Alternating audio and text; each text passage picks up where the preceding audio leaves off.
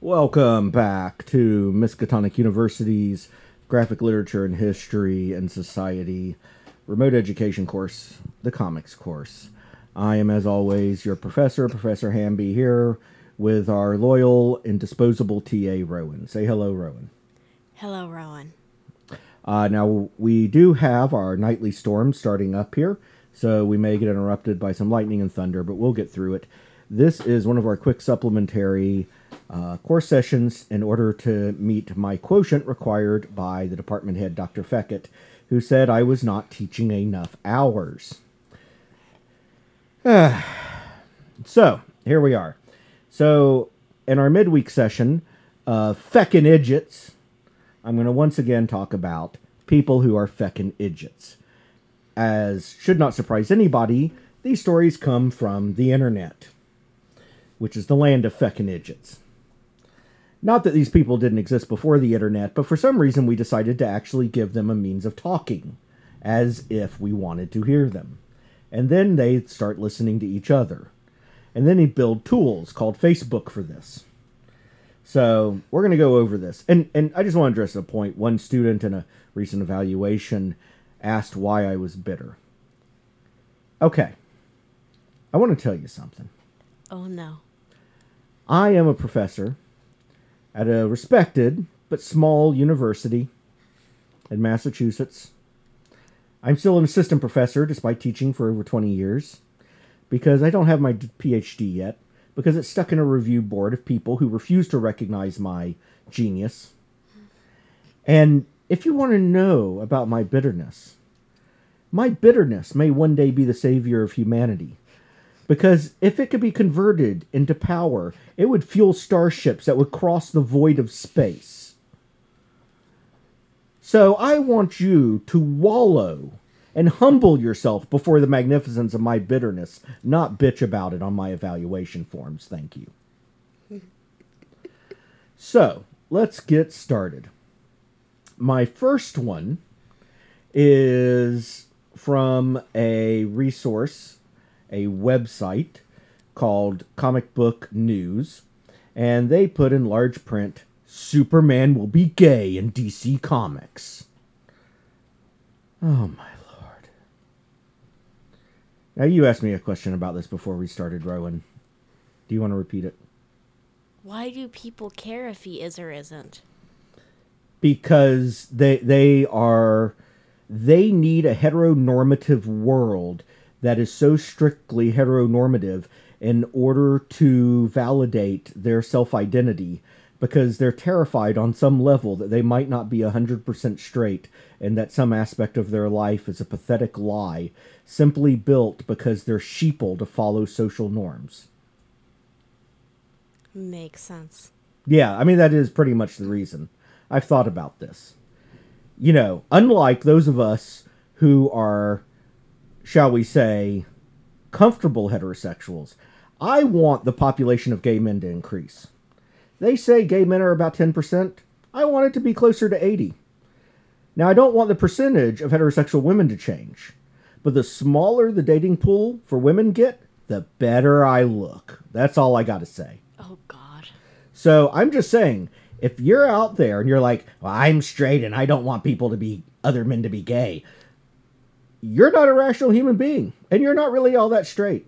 I'm just saying. Just saying. Um, but anyway, so this follows the news of the Tim Drake Robin being not straight. He's constantly being reported as being gay or bisexual. Uh, in fact, all we know is he's biromantic. But uh, any basically we live in a society now where not straight equals gay if not straight and not gay equals bi. And we just ignore all the other possibilities. Because boxes. But you know sadly that's actually progress. Anyway so some f- nitwit named van screever who has been a former dc comics artist which i mean okay, I, I know that the article calls him former DC Comics artists in order to give him credibility, and he repeatedly says in this article, "Oh, I know people." Look, Blue Jack down the street who buys liquor for teenagers in exchange for buying him some Wild Dog 4040 is a former artist for DC. Find me somebody who isn't. I'm not impressed by this. And the oh, I know people, th- this is the adult version of teenagers being like, I'm not a virgin. Yeah, I, I, I, I met this girl over the summer. She's in another town. You wouldn't know her. If you have to say you know people, you don't. Right. So Van Scrivener says on his Comic Artist Pro Secrets YouTube channel, Oh God. Clark Kent is going bye bye. Well, you know, anybody who's read any amount of the DC Superman titles in the last few years knows that they're trying to make Jonathan Kent more prominent. Jonathan Kent being the in canon son of Superman, the Superboy right now. He was prominent in Brian Michael Bendis's Legion of Superheroes, um, and has been in these future titles as the next Superman. So the idea that they're positioning him possibly as a future Superman is not that shocking. That is a hard transition to make, though. Other than the Golden Age characters being replaced by the Silver Age characters, that's never really been done with major ones. And note that they didn't even really do that with Superman, Batman, Wonder Woman. They just kind of retconned that when they had the JLA meet the JSA. Justice League of America meet the Justice Society of America. The publishing of the titles was actually consistent. So while it's easy to read something into this, and it's easy to assume that they're playing around with Jonathan Kent as Superman and gauging responses, I, I think it's far too early to assume what will happen. It would be pretty revolutionary if they actually managed to replace Superman. Now, here's where this all goes off the line. Because saying that Jonathan Kent might be the next Superman and he might be represented as gay is reasonable to me. I mean, DC does want to signal inclusivity and diversity. I think it would be really risky to do it with as central a character as Superman, but with it being an alt Superman, kind of like having two Spider-Mans, I could see them perhaps trying that out. Here's where it goes completely off the rails, though. Quote DC Comics has had a lot of problems maintaining the trademark for Superman because you know he's old. He's an old character, and the family would desperately like money because their family, their ancestors who created Superman, got completely effed over. I mean, Superman has made billions and billions and billions of dollars in revenue, and these two boys who made up Superman got bupkis. They were Jewish. They got bupkis. They got nothing. Now, he gets some bonus points for using bupkis. It's a great word. Um, but first of all, these Jewish kids have names. Uh, they were Siegel and Shuster, And the issue was not trademark, it was copyright.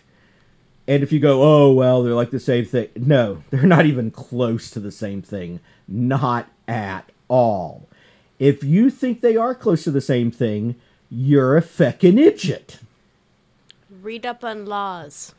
Um, not even terribly do- deeply. Now, the his ancestors, jeez, um, we're talking about grandparents. We usually don't use the term ancestors for grandparents, even if it's kind of technically accurate.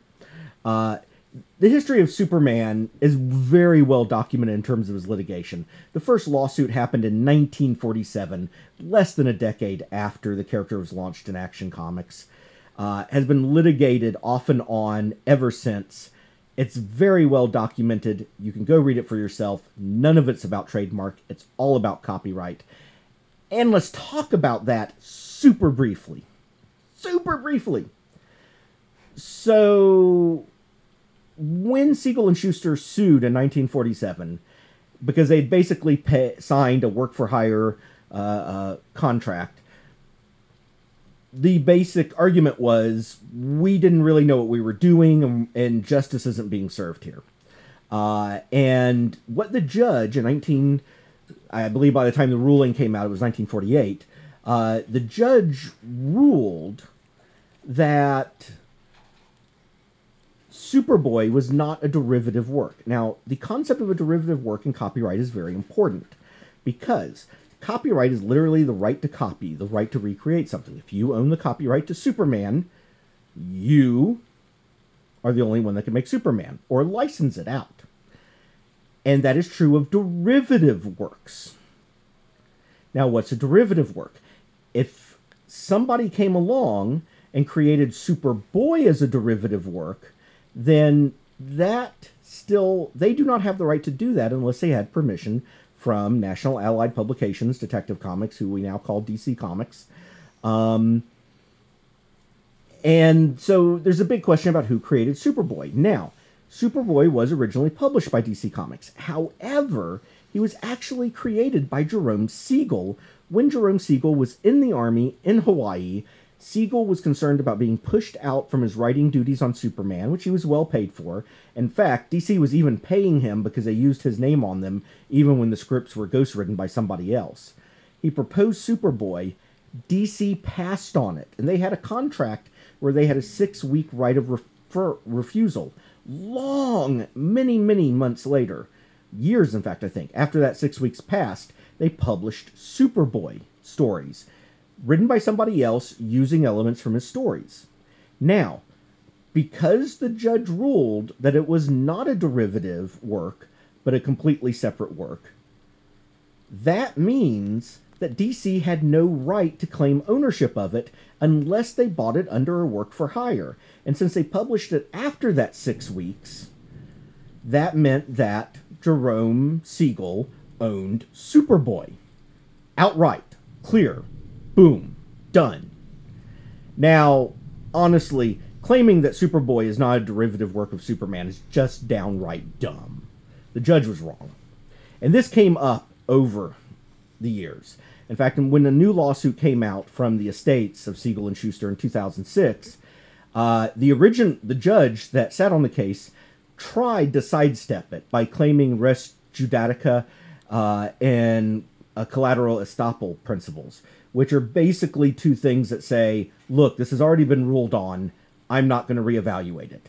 And those principles exist because they don't want people bringing the same things to court over and over and over, just hoping they'll eventually hit a judge who agrees with them. It sounds like someone got paid money under the table. Because it's No. so obvious. Yes, but it is a ruling that stayed in place for a long time, and it's a valid thing. Judges at a certain point have to say, we trust the rulings of past judges, even if we disagree with them, or the whole thing becomes chaos. You just refile lawsuits over and over and over. I mean, is that what you want to happen to our legal system? No, but I'm saying the first ruling, because it's so obvious that he's a derivative work. But it worked well for Jerome Siegel in that case. Uh, so, I mean, if he was paid off by somebody, it wasn't DC for that.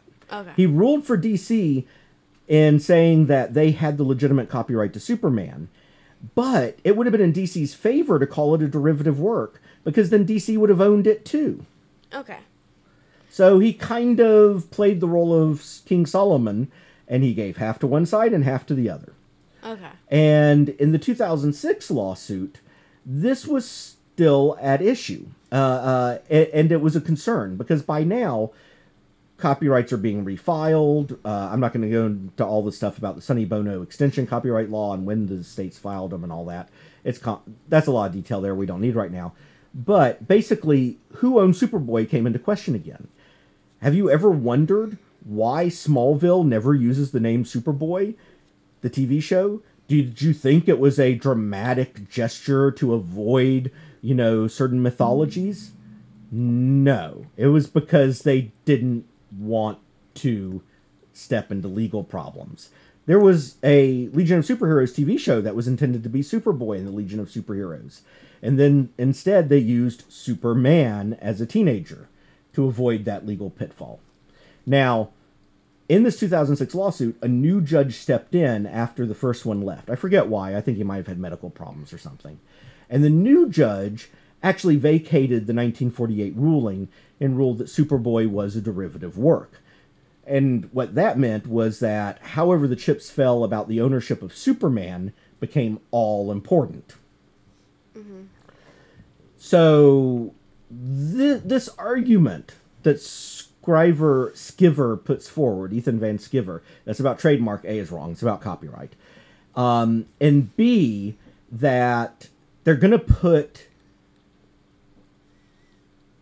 Superboy forward as a new Superman and make him gay to avoid these intellectual property issues is rubbish because a new Superman is even if you consider him separate from the original just because it's Jonathan Kent instead of Clark Kent. He's still going to clearly be a derivative work and st- still fall under the same copyright claims and ownership claims. The exact same ones. Um, now, are they going to fall under all the same claims?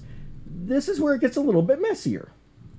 Now, he talks about old, old, old, you know, old characters, and he talks about the, the Siegel and Shuster, although at least in the uh, comic book news article, he doesn't mention them by name. Uh, but Siegel and Shuster's claims, if they make a claim of ownership, their estates rather, are going to be legitimate whether it's Jonathan Kent or Clark Kent. I mean, it's Superman, the same powers, very similar outfit, literally the son of the other. You don't get more derivative of a work than being the child using the same name with the same powers and almost identical a- outfit. That is as derivative as you fucking get. Derivative copyright. And a professional comic book artist should know what derivative copyright is. This is the example they show you in class just Now- to make sure you understand the idea. Right. Now, maybe Ethan Van Sciver gets this better than the article points out. Maybe the article has given him short shrift. I've not gone to watch the YouTube video. Um, but it's ridiculous. It's just plain ridiculous. Now, could you potentially argue that when eventually Superman comes up for public domain, that they would have value in creating a new Superman who's more distant from the original? Absolutely. But they don't need to make him gay for that. And that's going to be a whole big bloody mess anyway, because the only stuff that's going to come up as public domain at the very, very first is going to be his appearance in Action Comics number one, where you're basically going to have Lois Lane, Metropolis, him and his powers. I don't think you even have. Maybe you have the idea of Krypton, but I mean, there's no Smallville. You don't. I mean, if you're looking to do a story with Brainiac or you know Lex Luthor or any of that stuff, it's not going to be public domain. That stuff's going to come out very slowly. So that's going to be a big mess. And in fact, I see the potential for DC to sue the hell out of a lot of people who are probably going to jump the gun on that stuff. I see lawsuits in the future. A lot of them. So anyway, uh, I I hope that Mr. Van Skeever Sciver understands these concepts better than how comic book news represented them. Uh, but they represented him as a feckin' idiot. The quotes, maybe they were pulled out of context, make him sound like a feckin' idiot. And I'm pretty confident that the person who wrote the article might be a feckin' idiot. Um, so, and and if they want to make Jonathan Kent gay, and you know he's Damian Kent's little butt buddy or whatever, cares? Let them be gay. I don't know. I, It don't, doesn't matter. I just don't give a shit. Um, for those guys who do care and are scared by it, I think you should look at your masculinity a little bit. Just saying, because it sounds a little fragile. Oh, more than a little. So let's jump into the other one now that we're talking about masculinity. See how I segued that? Uh huh. Very, very clever. To talk about some more feckin' idiots. Now, this feckin' idiot is a guy named Warren Farrell, PhD. Now, back in the 90s, he had a huge best selling book called The Myth of Male Power. I never read it, I'll admit. And part of why I didn't read it was whenever the topic of this book came up with people, it was hugely triggering. And I do not enjoy conversations about things that involve facts with people that respond purely with emotion. It's just not something I'm interested in doing. Now, if you want to talk about your personal values, which are heavily emotion driven, that's a valid conversation. But if we're supposed to actually be talking about a book and what it says, and you're not going to address what it says because your feelings are too strong, that's not a productive conversation in my mind. Um, so I didn't read it, but the I, I will read to you the blurb from Amazon for it, which pretty much matches my memory of how people talked about it.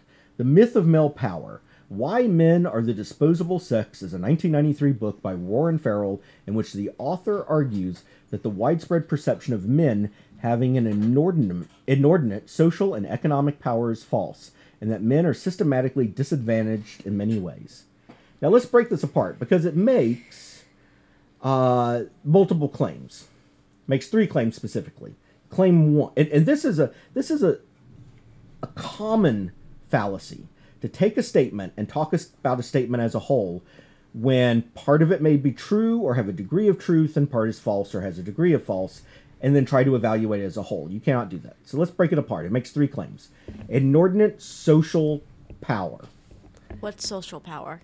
Exactly. Social means of society. Society includes politics, culture, religion. I mean, it's, it's extraordinarily broad.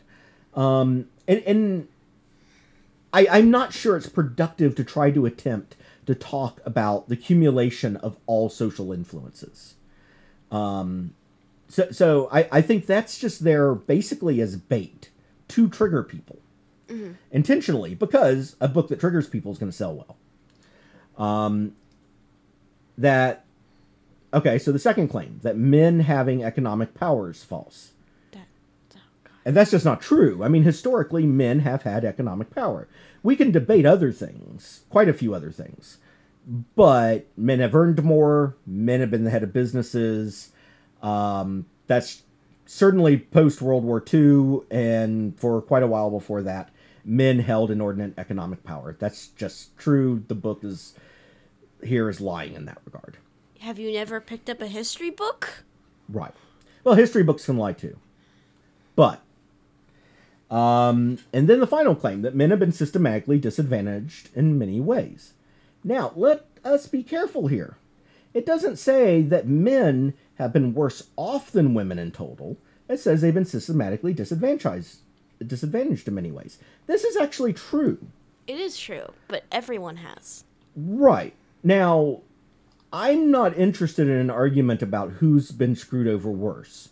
Uh, I'm not sure it's productive, and I, I think there's a very strong argument to be made that historically women probably have been screwed over more, although there are plenty of subgroups like gay men that have been screwed over pretty badly as well. Mm-hmm. Um, and, and even straight, white, middle class men in America have gotten the short shrift of society telling them what to do. Mm-hmm. And men have had many disadvantages. I mean, uh, there are many metrics by which men have much worse lives than women. This idea of polarizing us is in fact often what fuels misogynistic hate groups in my opinion. Because there are i have known of men who want to legitimately address issues of men in society and nobody will talk to them except these misogynistic groups so they end up with a home there. And that is really sad in my opinion. It's sad and dangerous. Right so what warren farrell phd said and this was broadcast by some other person. Um, the quote is Lois Lane had no interest in Clark Kent, but she fell in love with Superman. She wanted Superman to be able to cry and express emotions, but the man who did cry, express emotions, and feelings was sensitive. Clark Kent, she has zero interest in. So he's addressing this duality that women uh, claim that they want a sensitive man, but in fact they want a hardened man of stone who's emotionless and stoic.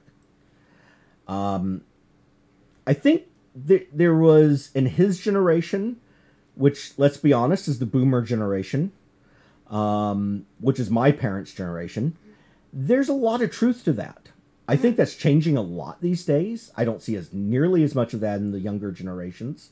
I think it's less true in my generation and even less in the generations that I'm teaching, like yours, Rowan. Mm-hmm. Uh, so, I mean, with multiple generations that are into adulthood now past that and where it's changing, that's a pretty broad generalization based on a, things that are largely the past, I think. Yeah. Um, and we, we can deb- we can have long talks about that. Um, now, are there women like that? Absolutely. I've known some of them personally. Um, but for the real feckin' Idiot Award here, we're not going to talk about a bias of only looking at people of his generation. We're not going to look at the bias of grouping people with broad inflammatory statements to get attention. For the Feckin' Idjit Award, we're going to talk about what he says about Superman, because this is about comics. And how wrong it is. So she says, so he says that what Lois Lane wanted, and he's using Superman as a symbol here, I know that. But it's a shitty symbol because what he, he's using is saying Superman does not cry. Now, I'm not a big Superman fan. I'm not. I, I honestly have z- almost zero interest in the character. Uh, he's too often a Mary Sue. He's too often in his writing in the past been smug. I actually do kind of like the Supermans where he's very much the Boy Scout and he's humble and he's more about enduring things than beating things up. Um, but I've, I've never been a big Superman fan. But even I, even I can tell you that two of the most iconic Superman images are of him crying. Even I know these. Right. I mean, Crisis on Infinite Earths, number seven, 1985. The the wave of the universe is destroying, caught up and kills Supergirl, and Superman stands holding her dead body, and he's crying. It is one of the most powerful images of comic book readers in my generation. Superman emotionally broken and unapologetically crying in front of the assembled heroes of the multiverse. And then, in a very powerful image from a year or two later, uh, in Alan Moore's classic Whatever Happened to the Man of Tomorrow, drawn by classic Superman artist Curt Swan, inked by the incredible George Perez, Superman sitting in the Fortress of Solitude, silently crying, his face in his hand, with Krypto at his feet. Superman has always. Superman's not been a hyper emotional character. Stoicism has certainly been a part of his character. But the sensitive aspect of Superman as someone who cares and someone who would cry, especially at injustice, and this is not an alien idea. It is not far from his character. Um, I I think this uh, uh, publishing oriented Dr. Farrell uh, uh, has a dubious argument to begin with, but the symbol that he's chosen to represent of Superman shows a clear ignorance of comic books. Clear and utter ignorance. And he probably should not pick a comic book character to be his icon when he doesn't know what the feck he's talking about. Mm-hmm. Feckin' Idjit. Idjit. All right. So that's the end of my rant for now. We will see you again in a few more days when we talk about some serial killing and graphic novels. All right. Take care.